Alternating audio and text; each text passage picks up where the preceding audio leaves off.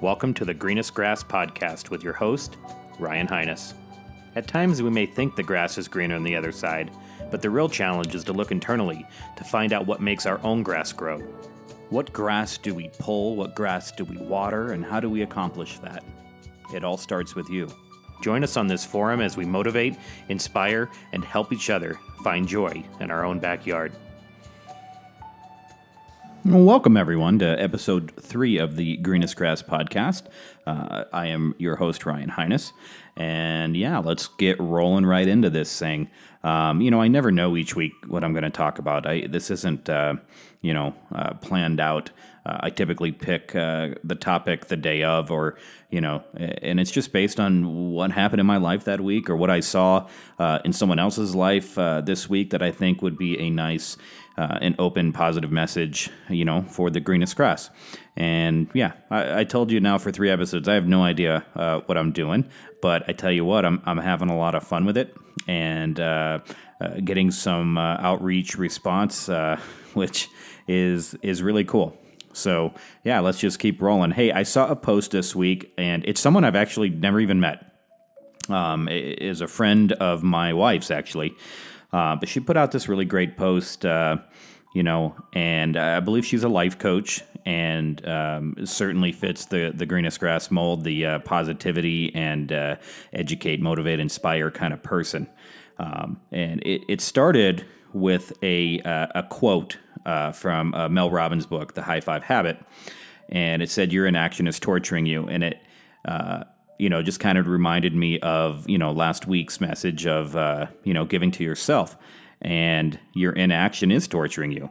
And uh, she then went on to write uh, a whole, you know, a few paragraphs about, you know, kind of that concept. And it really kind of transitioned into uh, overthinking, um, which is something I am 100% guilty of, and I have been for years and years and years. And this is something that I really want to get better at. So um, I, I want to talk about overthinking today and um, kind of, you know, uh, how I've struggled with it and how I'm trying to be better at not overthinking. So, um, uh, Kelly Hill is the name of uh, this person who wrote the post, and she talked about uh, paralysis by analysis, which is, you know, obviously it has a nice little rhyme and ring to it. It sounds awesome, um, but it is a real thing. And I have experienced this. So this is why Kelly's post really hit home for me uh, as I read through it. And I sent her a message on Facebook and, and you know said hey you know did you write that yourself because it was a longer narrative and she said yeah i did other than the quote at the the mel robbins quote which she quoted um, but that paralysis by analysis is just such a great line because it is so true, at least for me. Man, when you overthink things uh, at a level where I do, and you do get paralysis, you freeze up, and it leads to inaction, right? And your inaction is torturing you. So, you know, she wrote, We can't serve ourselves, our family, or anyone else if we are stuck on that carousel of what ifs. And I'm a big what if guy, and I need to start changing that in my mind. Um, at some point, we just have to be okay with the fact that our decision or action may not be perfect, but by taking action, we are able to learn from what doesn't work and celebrate what does. These are, again, uh, Kelly's words from her post. Um, holy smokes, that has been a concept that I have done well in and have lived by uh, over the last five years is that we learn from success always we learn from success, but we actually uh, learn more from failure, from uh, not being successful. Um, as you go through life and try things and do things, and whether it's a project at work or it's a, a, a new relationship or it's trying something with how you teach your children something, um, just any kind of new concept on life, uh, even trying a new recipe, right? Uh, you're going to learn more from failure than you are from success. And there's a lot of people that can't wrap their head around that. And it is very, very true. So don't be afraid to fail. Don't be afraid to fail. You're going to learn more from failure than you are from succeeding. Now, succeeding obviously has its merits because, uh, as I said last week, you you all are are uh, you know you can do anything, right? You, you're more capable than you think you are. right? And so you're gonna you're gonna learn from success, and you're gonna awe yourself and amaze yourself uh, from your successes. But you're gonna learn more from failure. Um, some of the best lessons I've learned in my life came from failure, right? So um, she went on to write, Love yourself enough to quit torturing yourself by sitting still on your goals and dreams. Whatever those goals and dreams are, take a step towards them. So, you know, thank you, Kelly, for allowing me to a use your words here in the greenest grass. Um, but I think that you know part of this was part of her message uh, last week. What she said there: love yourself enough to quit torturing yourself by sitting still on your goals and dreams. We talked about that. Write them down. Right? Write them down. Get them out into the universe. Um, talk about them out loud. Talk to other people about them. Um, you got to get them out of your head and onto something that is tangible or you're never gonna you're never gonna reach the goals you're just not right so yeah really really nice uh, facebook post by kelly hill. So thank you for that. And it just got me thinking about it, it was kind of uh, more about what we talked about last week giving to yourself but the overthinking part of it that's something i really struggled with. So i wanted to kind of make that the message of this week.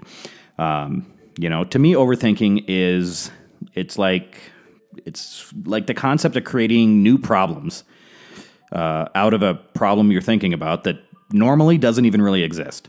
Okay, and I am really focusing on this for me right now because nearly every decision that we overthink in life. If you're an overthinker, you do it with almost everything, but nearly every, every decision we overthink in life won't mean diddly squat in five years. Think about that. Even one year. Think about that. Everything we stress about in life, or we overthink situations and we stress over situations, uh, five five years from now, you won't even remember it. Okay, so what does that mean? That that means it's not as important as you think it is. So I think about that concept all the time as I'm uh, going through life and stresses of things that uh, I really don't need to stress about. I don't need to overthink it. I don't. It, it's just a negative force that I'm inviting in, and um, there's really no reason for it. So I think about that line all the time.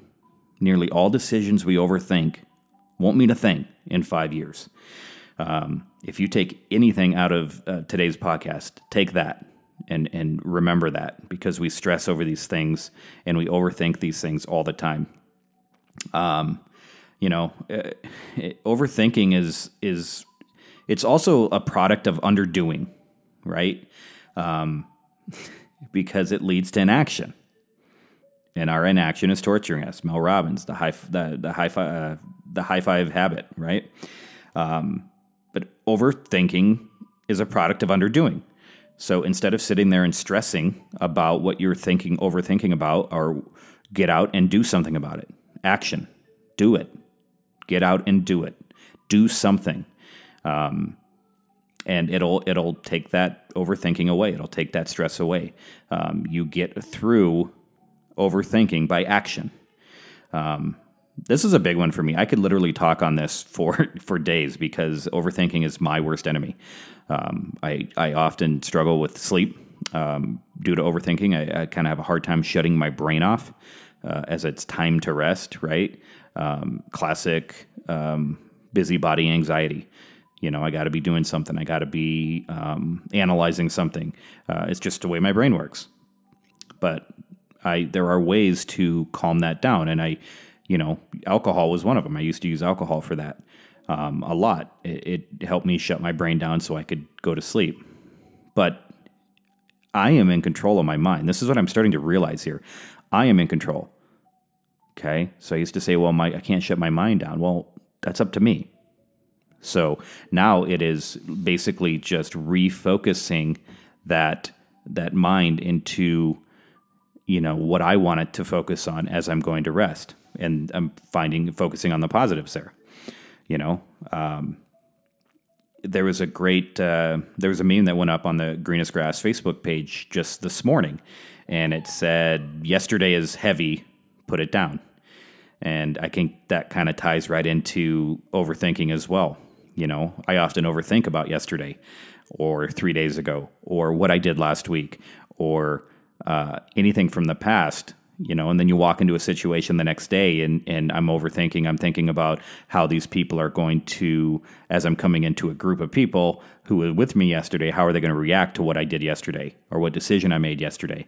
Or, and, you know, that, that Facebook meme uh, today that was put up, it was so short, but it was uh, just hit home to me. Yesterday was heavy. Put it down. There was nothing we can do about yesterday. Nothing at all absolutely nothing you can do about yesterday, but you can do everything about today and tomorrow. Okay, so that is uh, that's the uh, message for the greenest grass this week is just to sit and talk a little bit about overthinking. Really start uh, thinking about why you're overthinking and really thinking about that you're in control of your mind. You are in control. No one else is in control. You're in control of what you're thinking about, and you're in control of your stresses.